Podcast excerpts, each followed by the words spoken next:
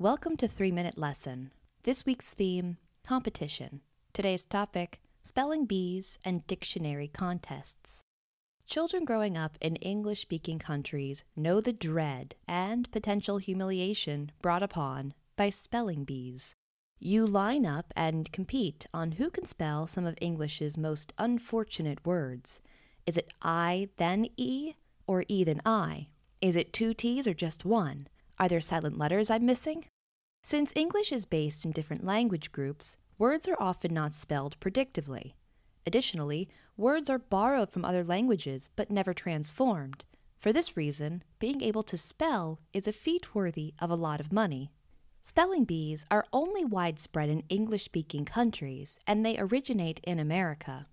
The National Spelling Bee is over 100 years old, and nearly every school system holds some spelling competition. Winning the National Spelling Bee includes a $50,000 prize. Spelling bees do exist in other countries and in different languages, although their popularity is limited. Part of the reason spelling bees in English are so popular is because some words are ridiculous.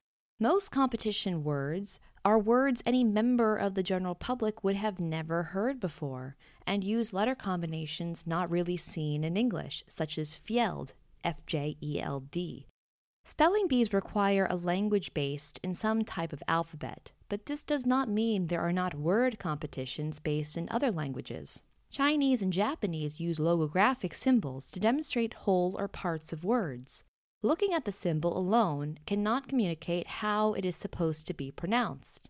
Therefore, learning to write Chinese requires extensive character memorization. Dictionary contests exist in these languages as ways to test one's knowledge on these symbols. You can use several methods to locate a given symbol in a dictionary, including the similar pieces of the shape or through pronunciation hints. In Japan, these tests are often given as a way to assess native and non native language fluency. These can include how to use, interpret, and write symbols properly. Although these languages have these competitions or assessments, there is no national spectacle in them. Dictionary contests are more a way to express how proficient one is in a language.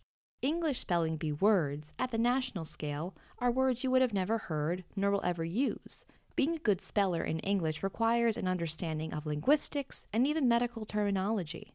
Some can win big, but for most, spelling bees are just a way to remind us how weird the English language is.